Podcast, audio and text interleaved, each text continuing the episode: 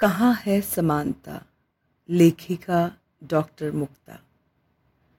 मेले में रोहित ने नंग धड़ंग बच्चे को देख अपने पिता से प्रश्न किया, पापा, क्या इसे ठंड नहीं लगती? या इसके पास जूते नहीं हैं? पापा, क्या इसकी शिमशिम नहीं होती? ये तो ऐसे ही घूम रहा है। पिता ने रोहित के प्रश्नों का उत्तर दिए बिना उसे आगे बढ़ने को कहा और वे उसे झूला झुलाने ले गए।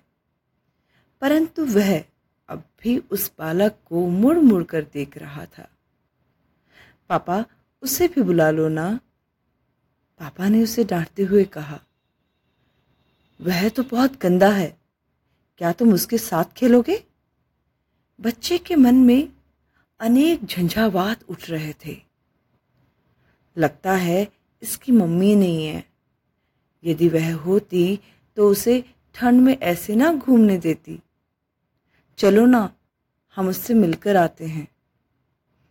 रोहित की बातों से परेशान पिता ने उसे डांटते हुए सीधा घर चलने को कहा और उससे पुनः उस बालक के बारे में बात ना करने का आदेश दिया।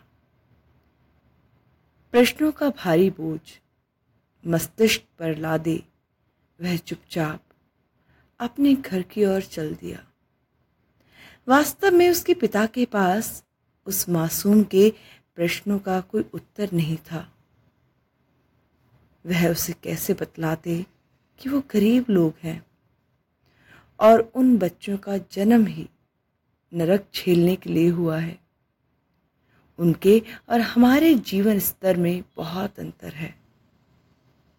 उनमें और हम में कहाँ है समानता?